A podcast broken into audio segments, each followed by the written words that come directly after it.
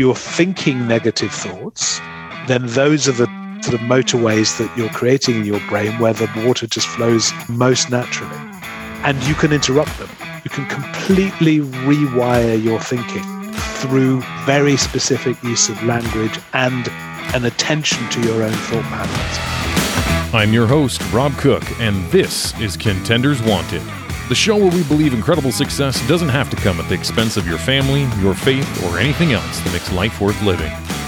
Too many success stories nowadays celebrate people who either sacrificed these things for their own success or became successful before realizing the importance of them. Our mission is to show the world you can have both incredible success and the things that make your goals worth reaching for. We know it's possible because we've seen it in our own lives and the lives of our guests. So if you're ready to go from contender to champion, then join us where contenders are always wanted. How much do you think about your thoughts? Seems kind of like a funny question, don't you think? Thinking about our thoughts. Uh, but in all reality, this is something people have encouraged me to do at least uh, ever since I was a kid. I grew up in a very religious home where I was taught good Christian values. And part of that upbringing was learning to have clean, morally right thoughts. And some of my first experiences of being taught about the importance of having good thoughts were things like watch your thoughts, they become your words. Watch your words, they become your actions. Watch your actions, they become your habits. Watch your habits, they become your character. Watch your character, it becomes your destiny. But my early training around paying attention to my thoughts really only focused on that moral cleanliness side of things. I didn't think about learning to observe and actively choose my own thoughts and how it could impact other areas of my life. Then, in the last couple of years, I noticed that there were a lot of other personal development, quote unquote, experts talking about our programming or lauding the benefits of affirmations. And I realized that at the end of the day, all of these things that they were talking about really focused around the better control and use of our thoughts for our own benefits. And then one evening, all of these things that I've been hearing kind of all came to a head and came together. I was sitting on the edge of the bathtub in our bathroom as my wife and I were getting ready for bed one evening. We were talking about the financial freedom blueprint that I advertised for at the end of the last couple of shows. At the time, it was just in its infancy stage. I had done some work, kind of pulled some things together, but I found myself kind of running up against this mental block for some reason. And for some reason, I just couldn't find the motivation or the desire or whatever you want to call it to work on it. And I couldn't figure out why. Normally, this is just not a problem for me. So I sat there and my wife began asking me questions and kind of playing mini therapist on me for a few minutes. And what came out was that I was afraid. I was afraid of making something and having no one respond to it. I was afraid that others would view me as a phony, as a fake. And it was sitting there that I realized that every time that I'd start to work on that project, my thoughts would start to create scenarios where I'd be embarrassed, or maybe no one would ever respond to my offer, or someone would find out that I'm not as successful as it may appear on the outside. Spoiler alert, hate to break it to you guys, but for those of you who don't know me personally, I'm not a super successful guy. I'm trying to figure it out myself and created the show to help myself and others like me find success. So, shout out to those who have messaged me about the Financial Freedom Blueprint. Thank you for not making those fears become a reality. Anyways, to wrap up the story, I decided that night to take action and force myself through my fears and, and got the Financial Freedom Blueprint ready for the next episode. But I might never have gotten it out there if I hadn't seen the impact of my own thoughts. And then taken the action to get through them. They were literally and metaphorically holding me back. Now, I tell you all of this not to make you think that I've overcome all of my fears or that I've mastered my thoughts, because that's definitely not the case. But instead, I tell you this to illustrate that our minds are powerful things. And sometimes the thoughts that are driving us and maybe even holding us back, we might not even recognize. But it takes purposeful reflection and sometimes the help of someone like a loving spouse to really begin to see ourselves and our thoughts more clearly. And our guest today has done that work.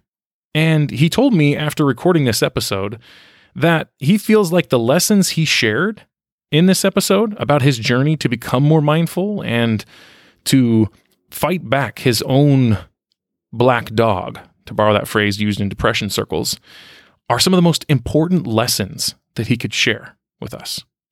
Sir Stephen Wilkinson is an Englishman living in Ireland. He's the founder and managing director of Good and Prosper Ltd. He has spent all of his adult life in the finance and investment worlds, focusing primarily on investing and advising small and medium sized private businesses. He has a myriad of experiences, is incredibly well read. He's a fascinating individual. And on the episode today, we talk about how Stephen fell in love with finance, how he discovered that numbers can become a language that tells stories. And then we transition to talking about the impact of Sir Stephen Wilkinson's first mentor on his career trajectory and how we can all find our own masters of our crafts.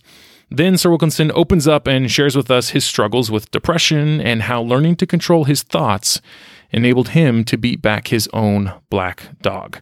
Oh, and by the way, yes, he is Sir Stephen Wilkinson. He is a knight, but we honestly didn't even have a chance to jump into that story. So I'm hoping we're going to get a second episode with him and we can dive into that as well. But lastly, we end the discussion talking about the benefits of mental models and on personal development and subsequent success and so many good things. Honestly, I love the episode. I really enjoyed my conversation with Sir Stephen Wilkinson, and I hope that you do, you enjoyed as well. For Sir Stephen Wilkinson's full bio, check out our show notes on your podcast player and on our website at contenderswanted.com. And with that, let's dive right in. Sir Stephen Wilkinson, welcome to the show. Thank you. I uh, very much appreciate you making the time, and I know we had some back and forth with schedule mix-ups and different things. So thank you so much. I I am very much looking forward to this interview. I honestly, as I did research in preparation for this show, I just became more and more fascinated with your thoughts, your thought process, your story, all sorts of things. So I think this is going to be an awesome episode for listeners. But why don't you take a moment here at the onset and tell listeners a little bit about yourself? Who are you and what is it that you do? Um, thank you, Rob, for having me on the on the Contenders Wanted show. I've really been looking forward to our conversation. I am an Englishman living in Ireland. I spent most of my adult life working in Germany. I went over in 1987 as a rookie investment banker, um, working for Merrill Lynch. Um, they opened their, their Munich office. And I think they took me because I could speak German reasonably well. I could tie a tie and had a pair of hands and was reasonably articulate, not for any innate ability or financial acumen. I'd studied um, literature.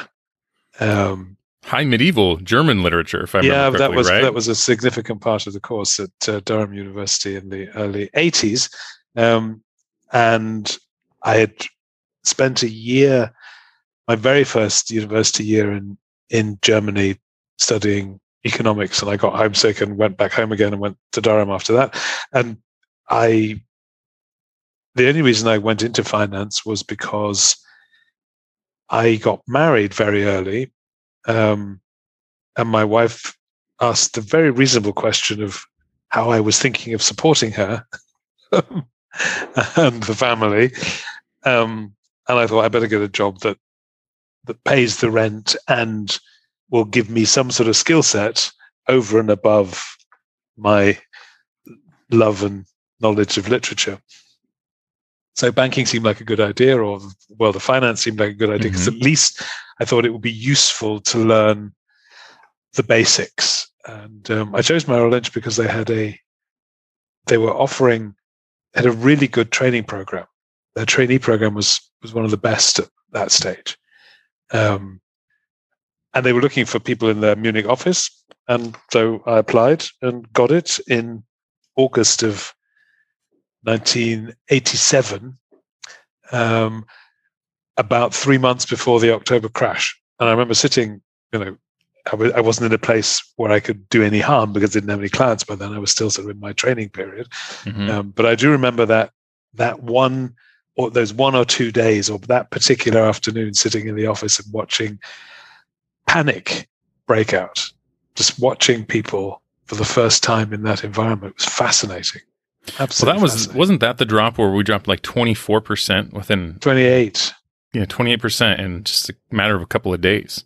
A couple of hours. Yeah, It just, it was Thursday and it just wiped. It was absolutely fascinating. And of course, you know, in the immediate aftermath, the, all the speculation was around this is the beginning of a new depression and we just have the Reagan boom. And if you remember the 1970s beforehand, Volcker had sort of crushed inflation, which was running at 15, 16%, and he put interest rates up to 20% and literally under the screams of both the political establishment and the economy, he forced the inflation genie back in its bottle. hmm And when he'd sort of done that, the Reagan boom started in 1982. Um, I remember James Baker was the uh, uh, was his secretary of um, secretary of state, and there was the Plaza Accord in 1985, and sort of international coordination around the dollar and the dollar's renewed strength. And America was on a roll, absolutely on a roll. And and 1986 was the opening of the City of London, the big what was called Big Bang, and the Americans just came in and took over London. Um, simple as that. They, you know, they they came in with much more capital than the British banks and the British establishment had ever managed to accumulate, and just took them over. You know, Morgan Stanley, Merrill, Goldman, um, J.P. Morgan, all the big names, Lehman, they were all in London buying up brokerages and and stock jobbers and sort of all the sort of various different houses. Um, and the you know the markets were on a roll, and in the summer of 1987, when the in October 1987, that came to a grinding halt, um, and everybody thought it was over. You know, everybody was convinced that was the end of the big cycle, and there were a few names. Nobody's ever heard of them today. Bob Prechter and his Elliott wave theory, who um, was sort of busy telling everybody in the summer that he was, you know, selling everything, his home, his he was going to live in a cave off baked beans for the rest of his life because sitting on his pile of gold because the big depression was coming, and that was very much the sort of environment that we were the in. atmosphere. Alan Goldspan, uh, Greenspan had just taken over at the Fed in 86, I think, 85, 86. hmm And he then set the tone for the next 30 years, you know, dropping interest rates, flooding the markets with liquidity. and I think yeah. that's, and that's the, environment that I entered the market into and grew up in. So, and Well, I've very been in- interesting times then to join the world. yeah, it was finance. fascinating. It was fascinating, and and and I've always, you know, my interest in finance was twofold. Number one, I really did want to learn the language of finance and business in order to be able to understand it, because I felt that that was probably going to be useful, whatever I did, particularly as my, you know, my my focus of study previously had been literature and not particularly practical. Um, but I found, interestingly enough, and this was this has sort of colored my view of the business world and finance ever since. I found that finance told a very interesting story in and of itself, and that if you combined, if you understood sort of how money worked in the system, how interest rates and the economy worked, and what people, how people thought about it, and the cycles, and all the things that you know make up the economy, in the macro sense and, and how businesses work from a financial perspective on the, the micro sense, then you get to see the story of civilization and the story of our culture playing out a, di- from a different perspective. And one of the things I realized very quickly was that um, all of literature, you know, whichever period you go to, is always impacted by the the the economic environment that it's in. So my one of my favorite periods is the is the literature of the mid to late 19th century. America, that would be the transcendentalists, Emerson and Mhm. um, Thoreau and Walt Whitman and Thoreau Yep. and, the, and, and the like, and Emily Dickinson at the far end. And in England, it would be the Dickenses and the um, Henry Jameses and the Thomas Hardys and the um, and the Trollopes of sort of mid to late Victorian period, who were all writing about, you know, all their dramas and stories are set in times of great social change, which from an economic perspective was explainable through you know the huge changes that were going on in the economy and the sort of industrialization and the changes in wealth structures because it was it was no longer just the aristocrats and land that was sort of driving prosperity. It was technology and finance and trade and and these things on steroids and so the literature was was trying to make sense of this huge period of change, mm-hmm. which when you read the literature without an economic understanding, you're just reading the story. If you read the literature with an understanding of, econo- of the economic background in which it's happening, you get a much deeper understanding of how economics affects and is a integral part of social change. And that is true right up to today and will always be true. Literature and, the stories are always set in in an economic you know in an economy somewhere because that's what we do you know it's an yeah. integral part of it. So well, it's the backdrop to all the stories. It's part of what gives life to them is uh, i think if you understand those other pieces it really provides meaning and depth to to the stories. In yeah, fact absolutely. it's funny just yesterday, I was listening to another podcast, or I listened to a gentleman by the name of uh, uh, Dominic Frisby, I think is yeah, his name. Yeah, I. Yeah, uh, yep. and Domic's whole perspective is that everything can be understood through the lens of taxes, which is just another way of saying this as well, right? It's just a more nuanced, maybe focused version, but similar. Um, you know, the world. Everyone says the world runs on money, right? Or money makes the world go round, but uh, we often don't think about it in terms of the context of the arts, right? Whether that be literature, yeah, absolutely, and our interpretation of of of the characters in fiction mm-hmm. is very much clouded by the way in which sort of liberal arts specialists are trained in economics, which is not at all.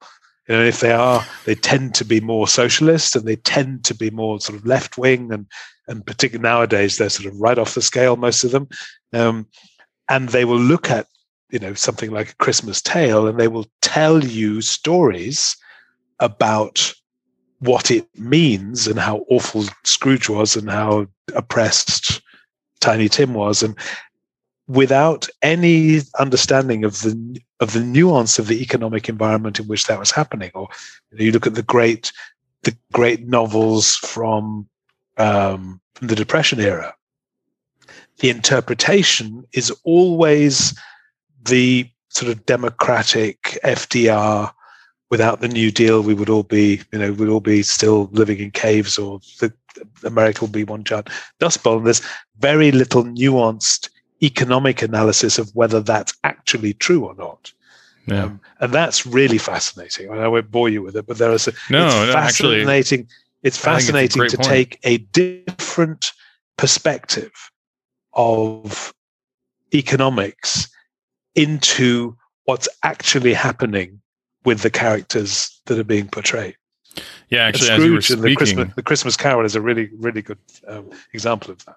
Yeah, as as you were talking, I was thinking of The Grapes of Wrath and of Mice of Men by uh, John Steinbeck. Here, you Absolutely. know, that's the U.S. Classics. version of the exact same thing. Yeah, yeah, uh, classic. Great, great points. And honestly, if we had time to dive down that rabbit hole, I'd love to hear your thoughts on just picking apart Christmas Story uh, and Scrooge and that whole situation.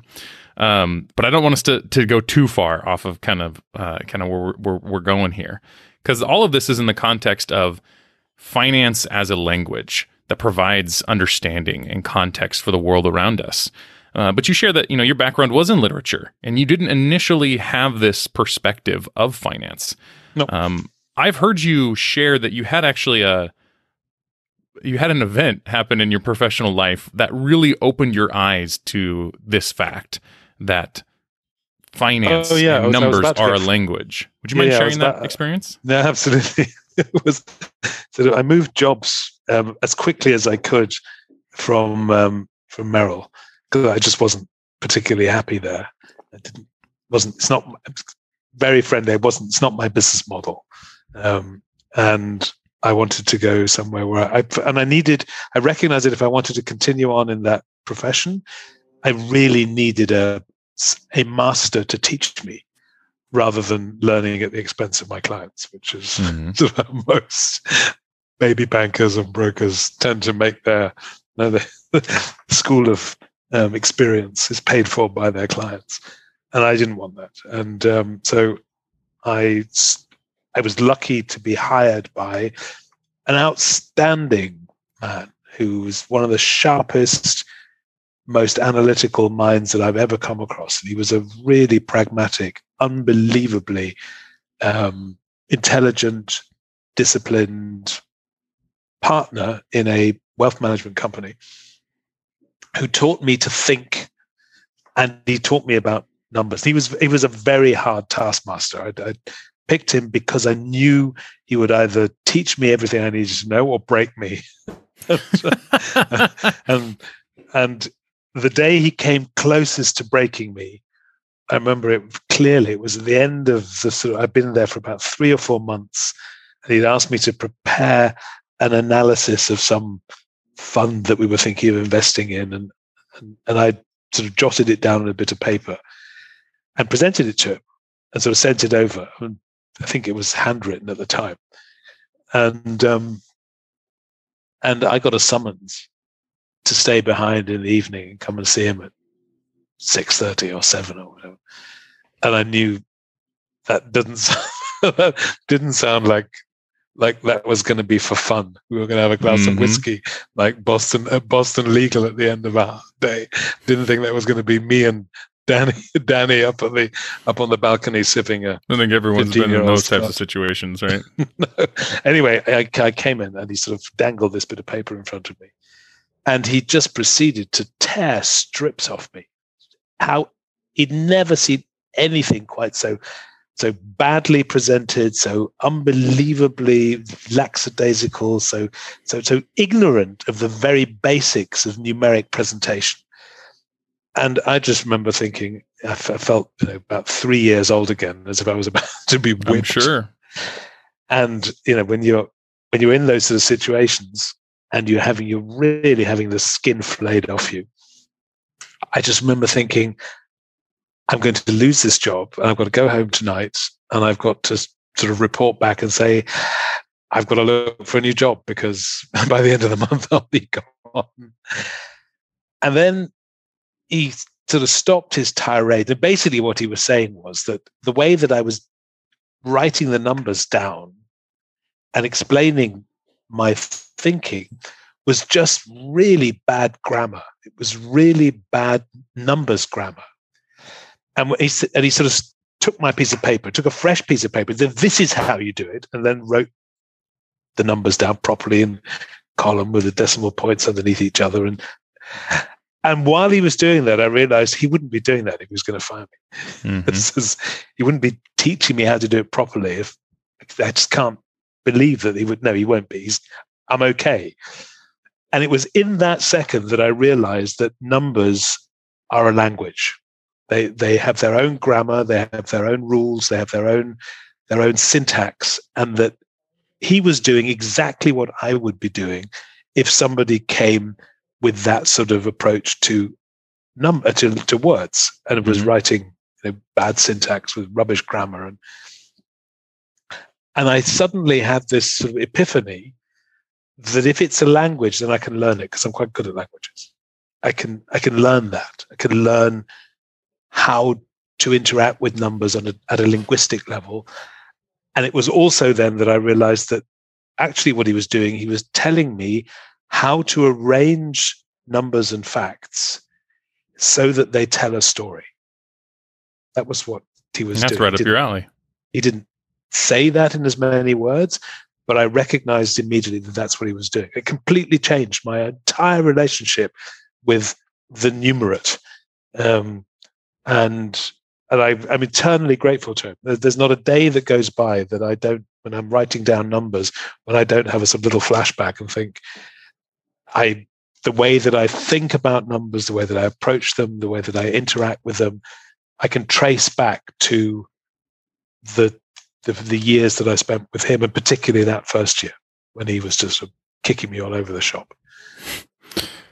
I I love that story for a couple of different reasons. Um, number one, in part because I am a CPA by background, and I had been one of those that always enjoyed math and different things.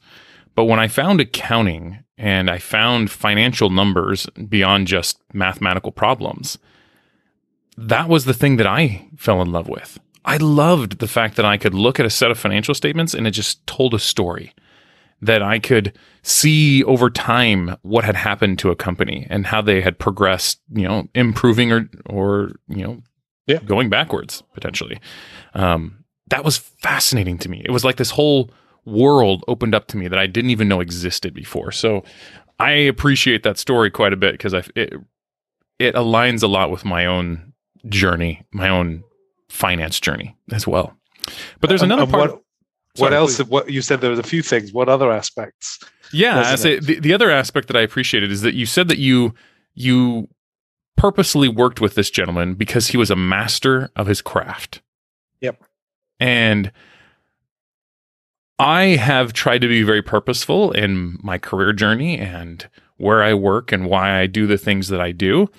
Um, but that's very hard to do uh, just because you don't know what you don't know, especially when you're newer, younger in your career, trying to get off on the right foot. Um, I'm curious, how did you know that this gentleman was a master at his craft, or how did you well, because we knew him? each other. We we knew each other privately, and um, he he and I had spent the previous two years since I got to know him, um, talking about the challenges that he was facing when he set up the partnership. He left a larger private company to set up with a partner in his own wealth management business. And, and because we were friends, he, his wife and my wife were friends, and, and he and I became friends. And he was sort of, and he's probably 20, 15 to 20 years older than I am. So it was a sort of half to three quarters of a generation. He was probably, I'm going to say 40 when I was 25, something mm-hmm. like that. Um, 40 when he started his business. And I came relatively shortly after he set up his business because I knew I knew what he was looking for. And because of the way that we'd been talking over the previous years that he'd been telling me about, you know, the challenges and and what he was looking for and how he approached the world, I found that very attractive. And I just knew he knew more than almost anybody else that I'd come across. And I loved the way that he thought. All I had to do was persuade him to take me on. And that was a, I had to be tricky to do that. Yeah. As you're talking in my head, I'm ticking off like little things for listeners if you're trying to find a master. Like you mentioned, you loved the way that he thought right? Think recognizing someone's thought process, I think, is a very clear indication of where they're at and kind of maybe where they're going. I mean, that's one of the things that personally, as I've had my conversations with you, has attracted me to you was listening to your thought processes as you're explaining various topics and things that we've discussed together. It's, fascinating. Um, so that's, I think that's a really good key point right there is that when you're looking for a master, when you're looking for people to learn from. Find people who have good thought processes, who see the world at a different level than most of the other people around you. Um, I think that is there yeah, any absolutely. And the other thing that I that I recognize, although I, I would be the first to admit that my the quality of my self reflection at the age of 25 was sort of on a scale of 10 round about two um, I think for most 25 year olds, that'd be the case. I, but I, I instinctively, I instinctively realized that he had a an inner core of discipline that I really wanted to learn from. I Ooh. wanted to have that discipline that he exuded. I didn't quite know how he was going to do that, but I had this feeling that he would sort of beat me into shape. It was a little bit like joining the Marines. I, you know, I was, if you join the Marines and you're a bit overweight and you're not very sporty, you just know that during boot camp, they're going to just kick the shit out of you. You just know it. but but you also have to have this understanding that that is going to be good for me. I Yeah. need that. Yeah. And I needed that. So when you I- say you this internal discipline, is it is it was it a, a moral discipline? Was this a, a No, professional, dis- discipline? professional Okay. discipline. Okay, I'm just kind of curious. It was just a it was just a I'm going to say a, a ruthlessness in about him Mm, that I admired. And I wanted to learn and have that some of that. I wanted him to teach me to be like that too. Not entirely. You know, with, as you get to know your master, you think, okay, there are things I do differently. But there were some core elements that I found exceedingly um, attractive for my own journey. Even though I had no idea where I was going, but I, I just knew that I need that. Yeah. I, I- think it's nat- natural, I, th- I would say, when you meet a master to recognize, I need some of that. Ooh, I, I, I got to figure out a way to get a, a, a part of that. Uh, and I think in our day and age, it's so much easier to gain access to masters. If you think of our day of social media and courses and books and lectures and events and all sorts of different things, I think it's easier to come in contact with them to some extent. Uh, would you agree with that, or do you think it's more of this? Because your your your situation was much more personal. It sounds like you had a very personal relationship for a couple of years with this individual before you started working with them. Yeah. For someone in our day and age, and who maybe maybe they're in a career and they realize I need to find a master. Um, I think everybody does. I, think everybody does.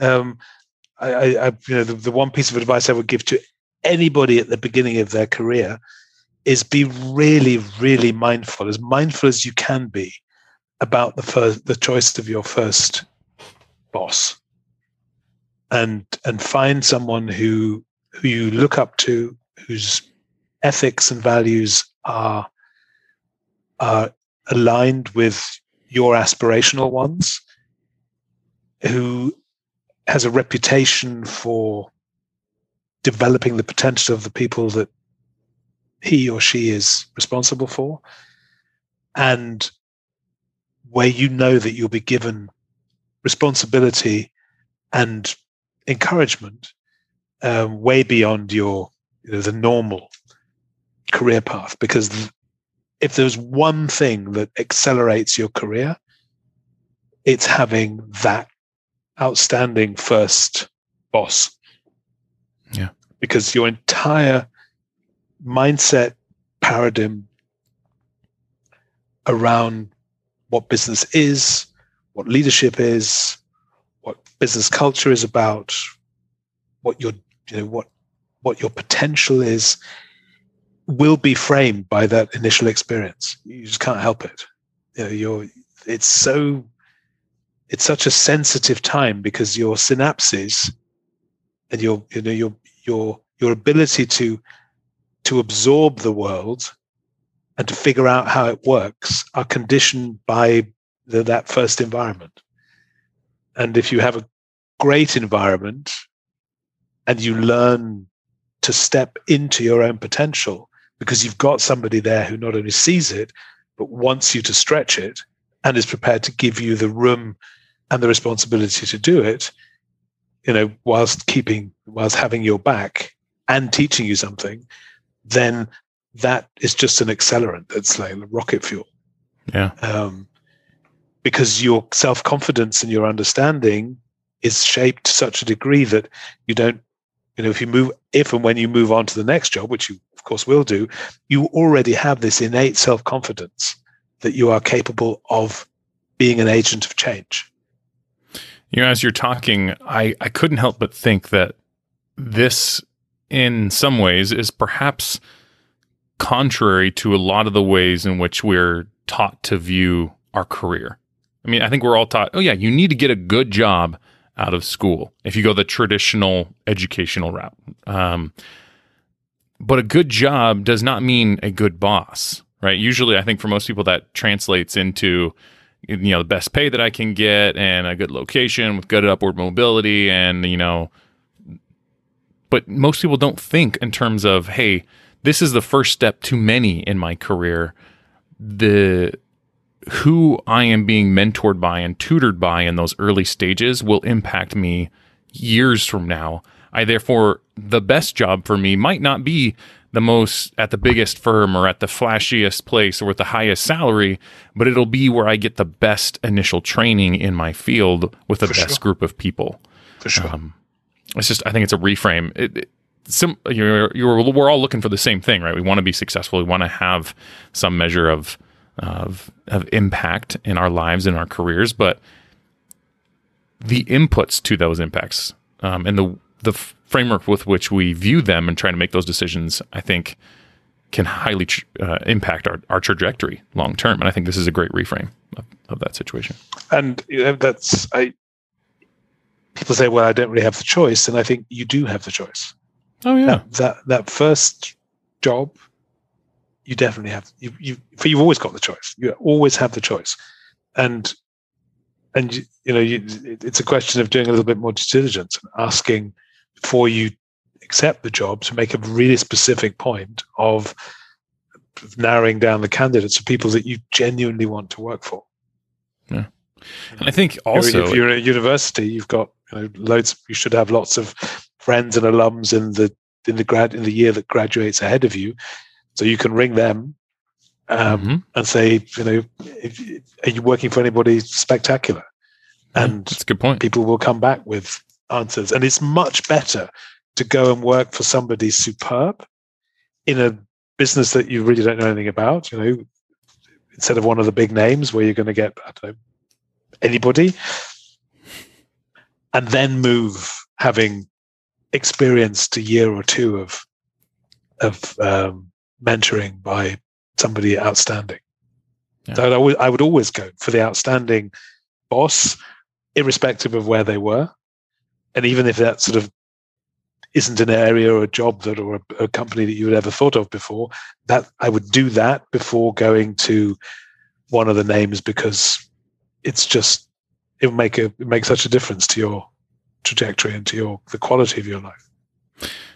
I would second that. And I can second that because I chose, in my own personal career, chose to go with a big name first. Um, and I saw the impact of bad leadership.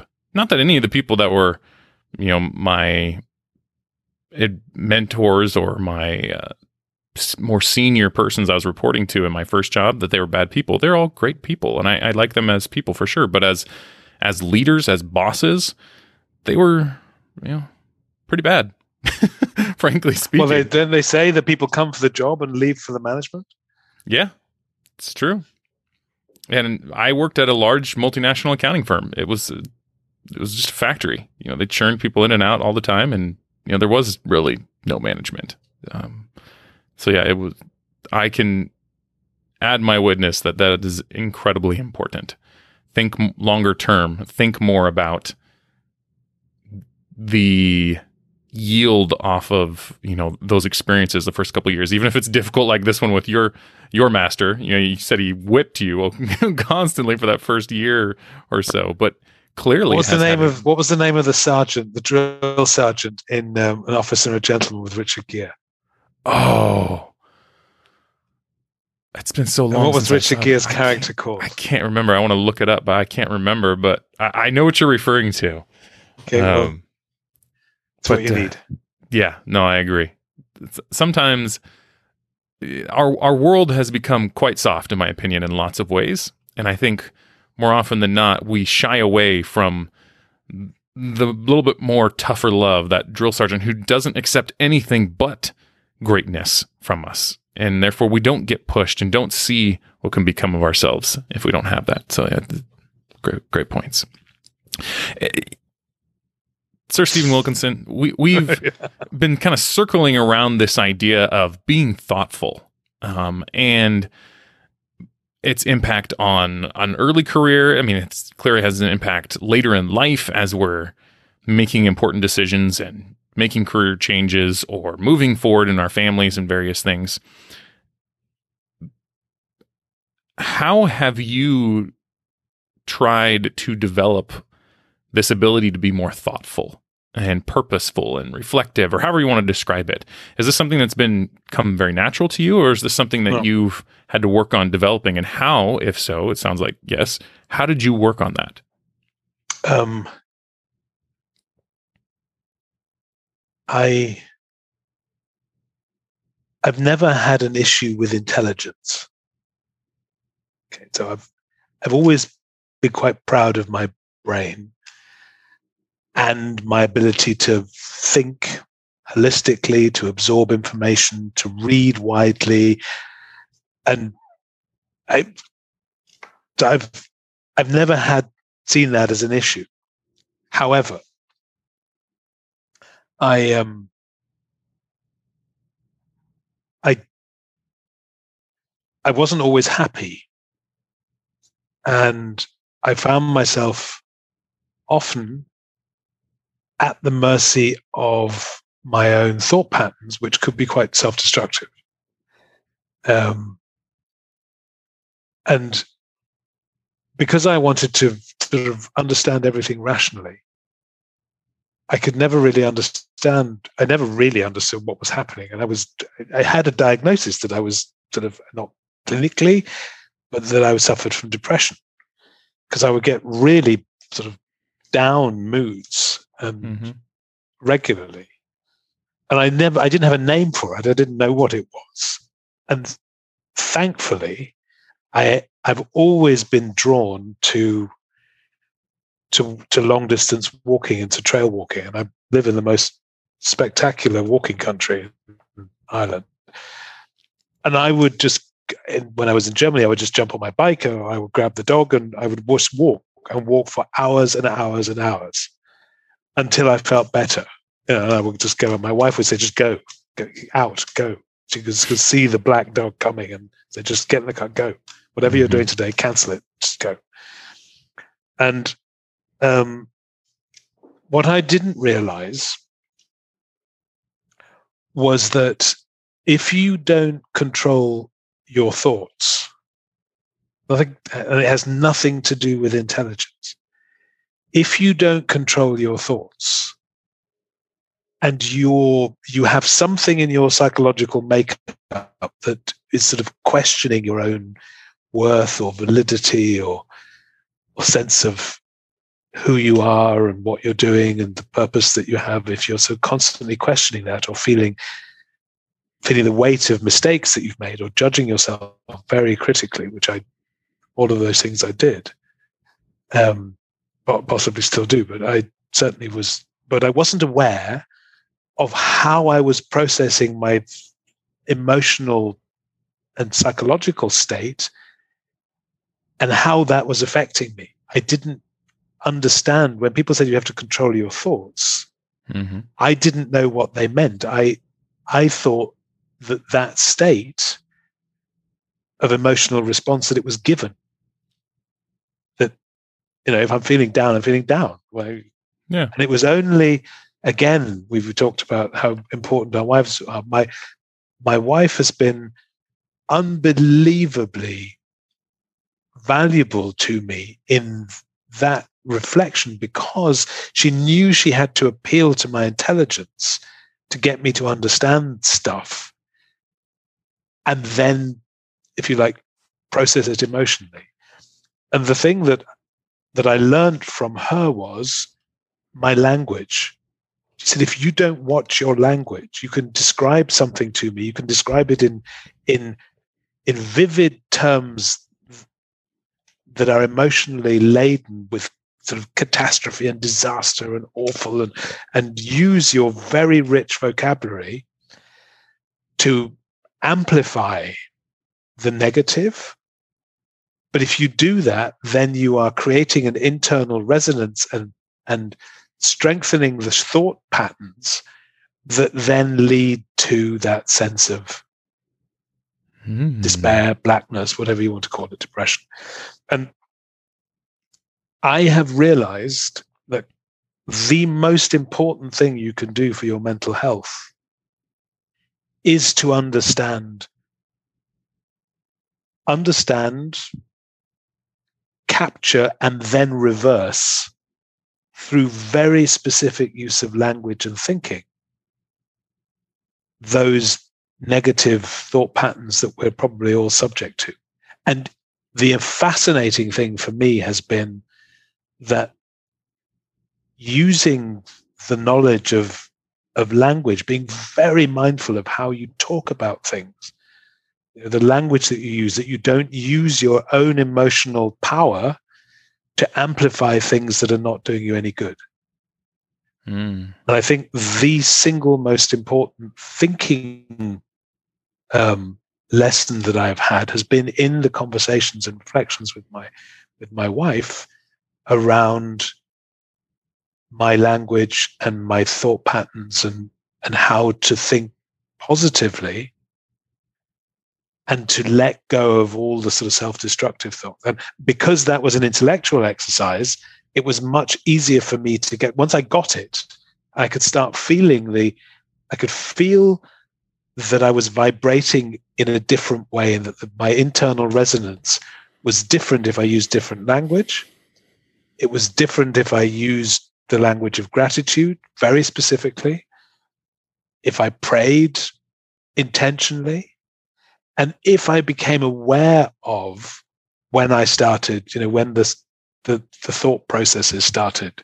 And my understanding, and I've done a lot of work around how our brain processes and how it works, that the synapses that you use most frequently are the ones in which the water flows through most naturally. So, you know, if you're thinking negative thoughts, then those are the sort of motorways that you're creating in your brain where the water just flows, sort of the, elect, the electric currents flow most naturally. And you can interrupt them. You can completely rewire your thinking through very specific use of language and an attention to your own thought patterns. So meditation, the, using the language of gratitude and being aware of your language, those three things together and wanting it. You know, if you, if you're, if you're happy in your little miserable cage, and if, if, um, if, and, and depression and sort of self pity and self loathing, they're, they're very comfortable places to be because if you're a victim in some area of your life, then of course you don't really have any reason for moving because it's quite comfortable. I mean, your, a dungeon is quite a comfortable place to be. You don't actually have to do anything. You know, you can just exist in there, and it the climb up into the daylight is more complicated and painful. But once you're up there, then you realize that that is a um, it's choice for some. If it's chemical and you know you really do have a a, a an issue with chemical imbalance, well then I don't think I'm not sure whether that helps or not. But for someone like me, where it was an entirely I'm going to say psychosomatic or you know, psychosomatic condition with all sorts of reasons for it, but they were. And I just didn't know that I could take responsibility for and actively counter the way that I was thinking. And that that would lead to significant change in my entire well being by doing it. So does that answer the question? It's a very long-winded response. Yeah, no, it definitely does. I appreciate you sharing those those three pieces: the gratitude, the meditation, and the specific use of language. Is what it sounds like were kind of the big three for you. Um, I also noticed that you talked about how conversations with your spouse enabled you to become self-aware enough to then kind of begin this journey, almost. Um, I know that that's definitely been the case for me. Uh, we were talking before. I mean, my wife you, you use the analogy of it, you know, your wife can read your own label of the jar that you're stuck in, right? And I think that's definitely the case. Uh, whether it's a spouse, a close friend, a family member, whatever, having someone else you can have these types of conversations with saying, Hey, I feel like I need to make a change. I'm not sure how. I'm I'm seeing that I'm doing X, Y, and Z. How do you see it? Or what are your thoughts? Or what would you do? You know, just having that other person, a lot of times I feel like can help provide us with self awareness, provide us with perspective that can be very beneficial in that journey as you then begin to use this gratitude and the language and uh, the meditation and various things to kind of help you reform those pathways. Well, one of my business heroes is Jack Stack, who is a remarkable man, runs a company called SRC um, Inc. in Springfield, Missouri, I think. Is it Missouri? Is it Illinois? One of the Springfields. Illinois, I think, south of Chicago. Okay. Um, and um, he, his favorite phrase is, you got to want to. Um, and you really do. You have to want to, um, which I think is the translation. Yeah. I believe that.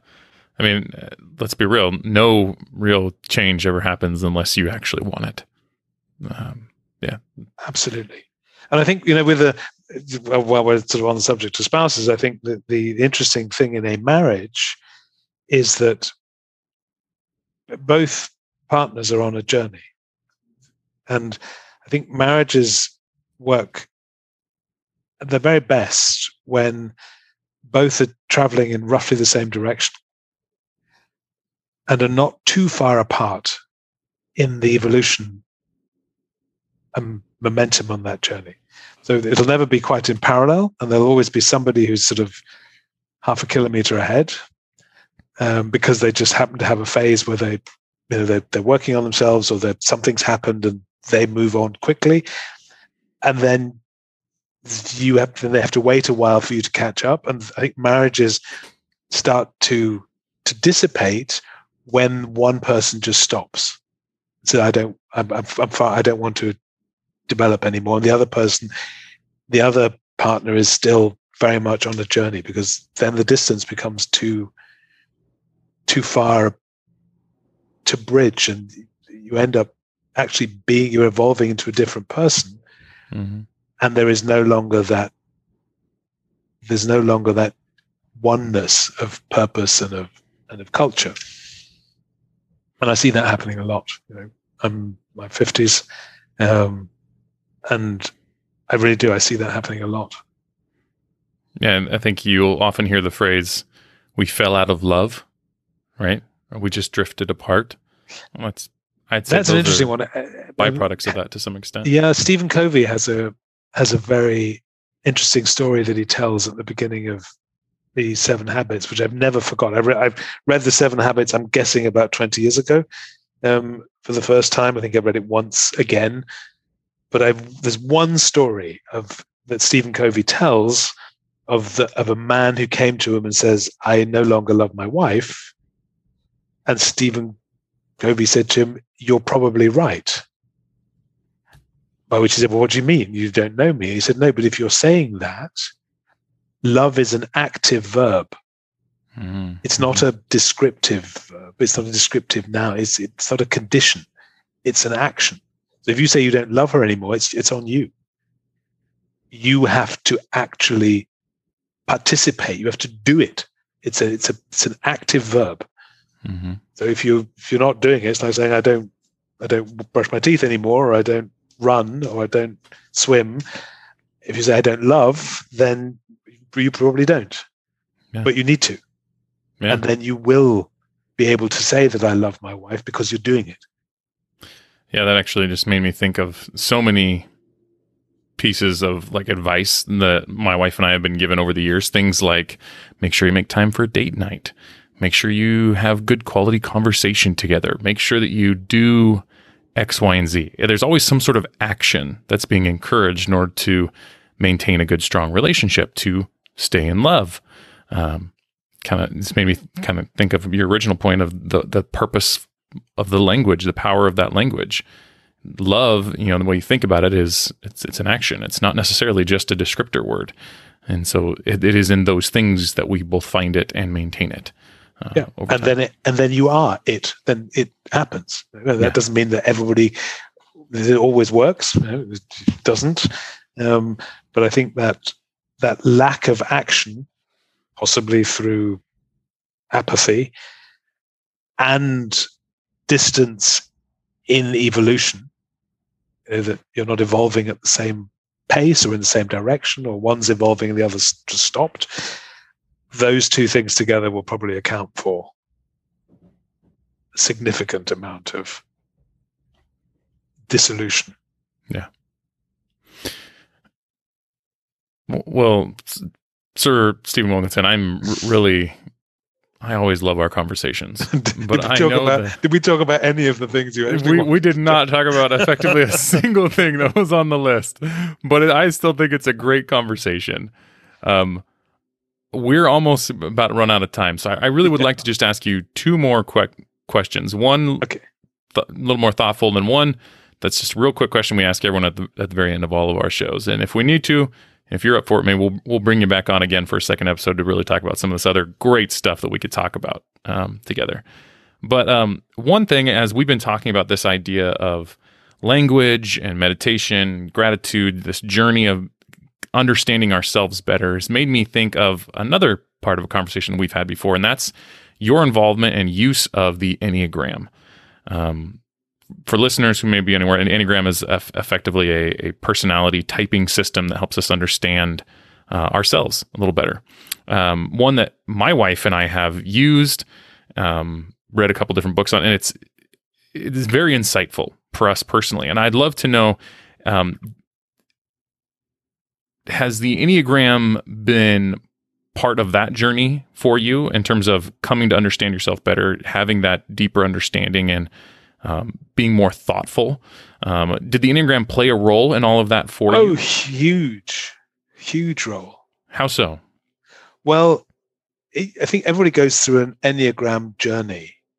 I, I love mental models. I, I, the more complex, the better, or the and certainly the more philosophically grounded, the better. I absolutely love the Enneagram because it it has an an ancient history going way back to the the Sufi desert fathers and and and literally ancient wisdom going back four thousand years where you know the the the, the shamans and the, the the great thinkers of the spiritual traditions have tried to understand this human condition and figured out you know, are there are there characteristics are there pools of characteristics? And so that that knowledge has been sort of percolating away for 4000 years it only really came into western civilization through the jesuits who had in their studies in the sort of 14th, 15th century discovered this stuff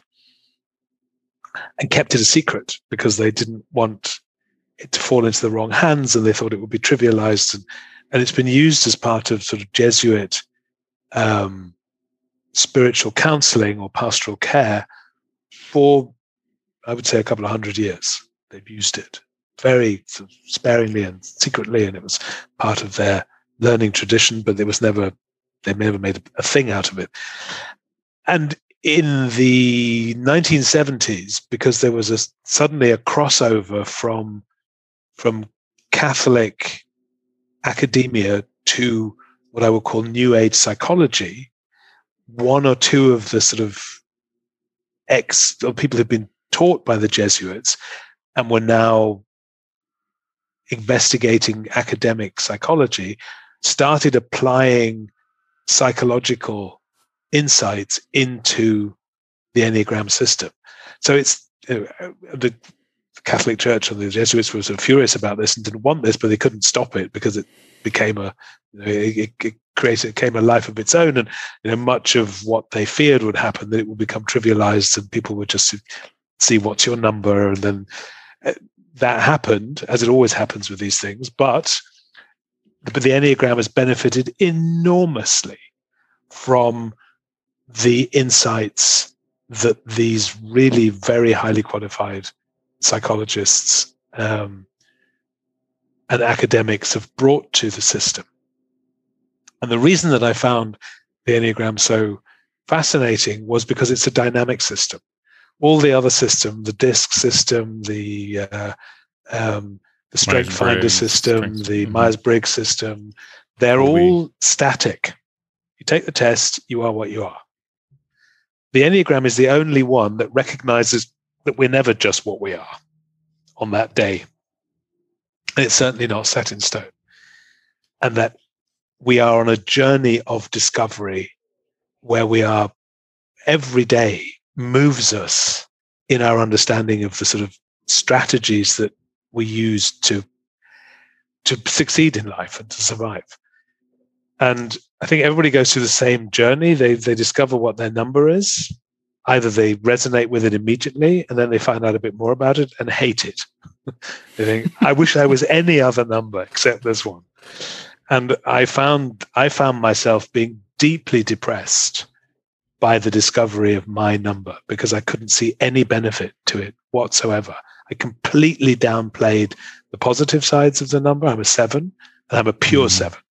Um, and I thought, you know, how could I ever hope to be successful in finance with a sort of visionary, enthusiastic? It's exactly the traits that will end me up in prison or in, destitute in finance. And I can't see any. So I've you know wasted my time and my career, and I hate. I really did get very sort of aggressively anti myself and I wasn't prepared to give it very much room. But as I sort of it, as I engaged with the system and discovered, you know, what the learning journey was, then I found it immensely helpful to be both kind to myself, to understand what my own developmental journey might look like, and to be much more understanding of other people. Much yeah. more understanding, much kinder to the world in general through my understanding of of how personality is affected and created you know as a survival strategy. And we all come through you know, one of nine different doors. Yeah. I i share many of the same sentiments. Uh, when i i'm a pure eight. And so when i first started learning about the eight um, i had a similar experience. I'm like man I felt like all of a sudden, all of these hidden or just unobserved things about myself that were not very um, I, I, I interpreted them as not good um, became to light. And all of a sudden I, I, think it was probably just you know over years of ignoring it or just not seeing it you know I had this perception of who I was and all of a sudden it's now being shifted and changed and molded a little bit differently. Um, because because I'm coming to see myself more clearly. Um, and I think anytime in that journey, that's going to be painful. And for me, it, it, it certainly has been. And I'll admit, I'm in the middle of it, still going through it. Uh, we talked about just before we started really recording about how I took a test recently you had connected me with, and um, some of the insights are just incredibly powerful for both. In my opinion, you can't really make any progress until you clearly see where you're at. But sometimes seeing where we are at is painful because we see our imperfections. We see what is not there. We see, we suddenly become aware of the distance. One of the um, great Enneagram teachers alive at the moment is a Jesuit priest called Father Richard Rohr, who mm-hmm. has written some beautiful work, books around the subject of, of the true self and of our character. And he has this amazing quotation which says, The truth will set you free, but first it will make you miserable. Mm. And there, there is, that's the Enneagram. It will lead you to a truth about yourself and your journey, but boy, will it make you miserable to start with. Um, you just got to be prepared for that. Oh, and I know that for for those of us in the audience who are of a faith background, uh, I'm thinking specifically a, a, version of a Christian faith ba- background. I mean, any of that. The purpose of life is to grow and become better and to become like Christ, right? And in my mind's eye, he is the embodiment of all of those things. So inevitably, there is going to be pain in that movement and seeing the distance and seeing becoming that clarity that comes over time as you strive to reach that ideal. Um, I just really appreciate the Enneagram as a as a like you said a mental model with which to view that journey and to provide well, you context. Well, the, the, the, Enneagram is also a you know, that transition, which has a. It's not just the Christian faith that that talks about death and and reincarnation, but we are in a constant process in our lives of of of the of the false self dying and resurrecting in ourselves freed from the constraints of the false self.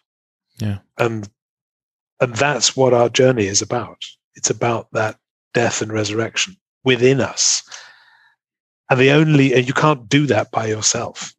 You have to be able to let go of the false self that was fine when you were an infant and growing up and and that gave you the sort of structure to survive in that environment in which you were helpless to finding your maturity. Yeah. And and in order to find the maturity and the peace on the other side of it, you need to go through that death. Yeah. And there's there's there's, there's no you know, every, every successful life has that trajectory. Everyone. Yeah, totally. I completely agree. And you know, the, the, the sooner you can get it over, with, the better.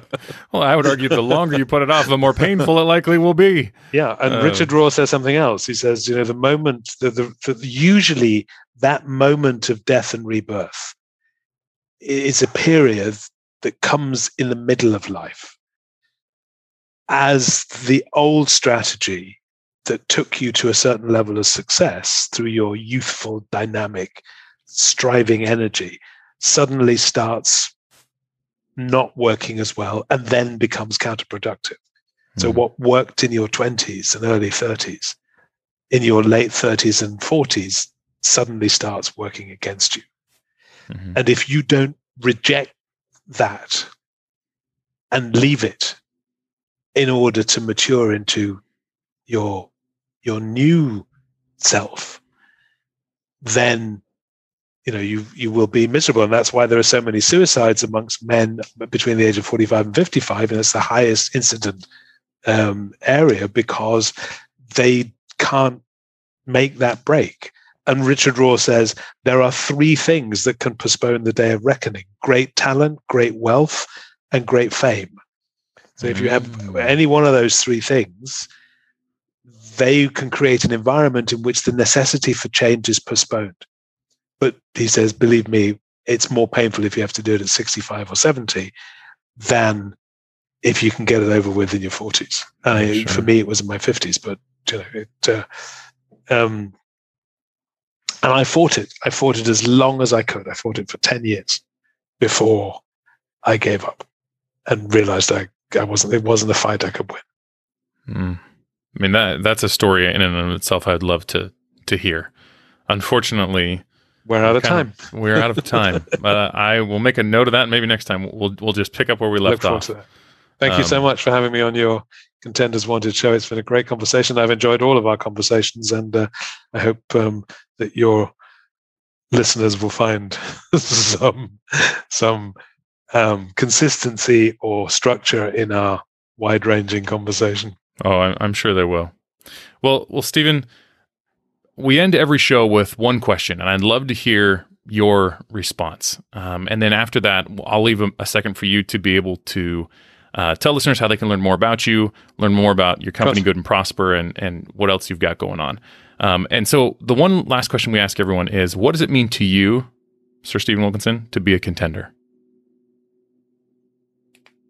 Good question. Um, I think it means it means what Roosevelt, Franklin, not Franklin, um, the other one, Teddy. Teddy, when he was talking about the man in the arena. Mm-hmm. That's what it means. It means being understanding who you are and being able to take that identity into the arena of life and engage with whatever comes in the knowledge and secure knowledge of your identity and being fine with that. Um, you know, being the captain of your soul and the master of your fate. Um, that's that's what it means to be a contender. I wholeheartedly agree. Instead of a cold and timid soul, right? The one. Love it. Great. Well, Well, but why don't you put? I hope you can put this in the show notes. But anybody, anybody can take, reach me at uh, on LinkedIn. That's where I tend to to be when I'm in the sort of world of connectivity. mhm. Um, at Stephen K. N. Wilkinson, um, on LinkedIn um, or Good and Prosper. There's also a Good and Prosper link there, or at goodandprosper.com. And I am most interested in engaging with people who read my newsletter, um, which the link to which you can find on goodandprosper.com as well. Yeah, and well, then I also know that you have some courses that you put out recently around I do, and all of that is on, is on the website. There's all sorts of stuff. I'll leave links to all of those things in Super, the show notes. Thank you. Sir Steve Wilkinson, thank you so much for your time today. Very much appreciated this. Thank you, Rob, and uh, God bless. Likewise. All right, contenders, that's a wrap on episode 38. Thank you so much for joining us today. I know this episode was a little bit longer than the normal ones, but thank you for tuning in and staying with us until now. Um, like I said in the beginning, Sir Stephen Wilkinson shared that his, what he feels like the most important thing that he could share is this idea around learning to recognize and understand and be mindful of and ultimately control our thoughts and point them in the direction that we want them to go. So, how could I not make that the point of the show? And for me personally, it's been my own experience of trying to recognize and understand and become more the master of my thoughts instead of being at their whim. Um, that's proven to be one of my biggest and best personal and professional development tools. It's not always an easy process, and sometimes it's painful to have someone point out something that you wish could just stay hidden. But at the end of the day, it's been probably one of the best things for me. So I'd encourage you to do the same thing. And that's my key takeaway from the show today. I got to keep working on that. I got to keep getting better. What about you? What was your key takeaway from the show today? Hey guys, before we go into the closing commercials and kind of closing credits of the show, I just wanted to give you all a heads up. Uh, we're kind of wrapping up season two of Contenders Wanted here. We have three episodes left in the dock. They're really great. I'm excited for them to come out, but I just kind of wanted to give you a heads up that there are some big things happening here at Contenders Wanted. And specifically, Mrs. Contenders Wanted and I will be moving. We're adding another member to our family in between seasons.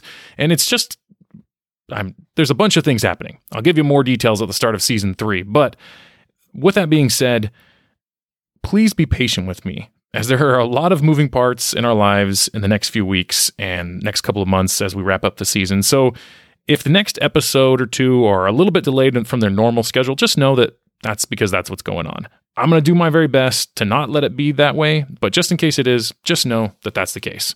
And always, thank you so much for listening especially if you're a longtime listener to the show, thank you so much for staying with us. I hope that these episodes are valuable for you. And if you do find them valuable, please share them with a friend and leave us a review on Apple iTunes or wherever you listen to your podcast players. I, I know I say that at the end of every single episode, but I would really, really appreciate it. That's how others find the show, and that's how we get more exposure, and that's how we grow. So thank you. I really mean it. Imagine if you knew exactly what you should do to move faster towards financial freedom. As if you could have a conversation with someone who knew you and knew all about creating wealth. And they could show you exactly what the next step should be for you which business to start, or maybe an investment to pursue, or a general route that's just best for you and your family. Well, that's exactly what I'm trying to do. I'm Rob Cook. I'm a CFP and a CPA, and I've dedicated the last 10 years of my life to understanding wealth creation and personal finances. And the best part is, I'm giving it away for free to listeners of the show. I'm calling it the Financial Freedom Blueprint. It starts with a simple quiz and ends with a call to discuss the results. As a bonus, I'll give you a couple cheat sheets personalized to your route with some tools and resources that I've personally vetted. All you need to do is visit contenderswanted.com slash freedom and enter your email address to get started. Once again, that's contenderswanted.com slash freedom and enter your email address to get started. Financial freedom doesn't have to be so far away. Let's get you in the fast lane with a financial freedom blueprint. As always, a list of the resources and links we discussed, as well as a recap of the show and more about our guests, can be found in the show notes. Please feel free to shoot me an email at rob at contenderswanted.com if you'd like to suggest a guest for the show or just to contact me. I'm always open to any feedback you might have and would love to hear how the show is helping you. So once again, my email is rob at contenderswanted.com. Thank you for listening, and remember, success leaves clues, and contenders are always wanted.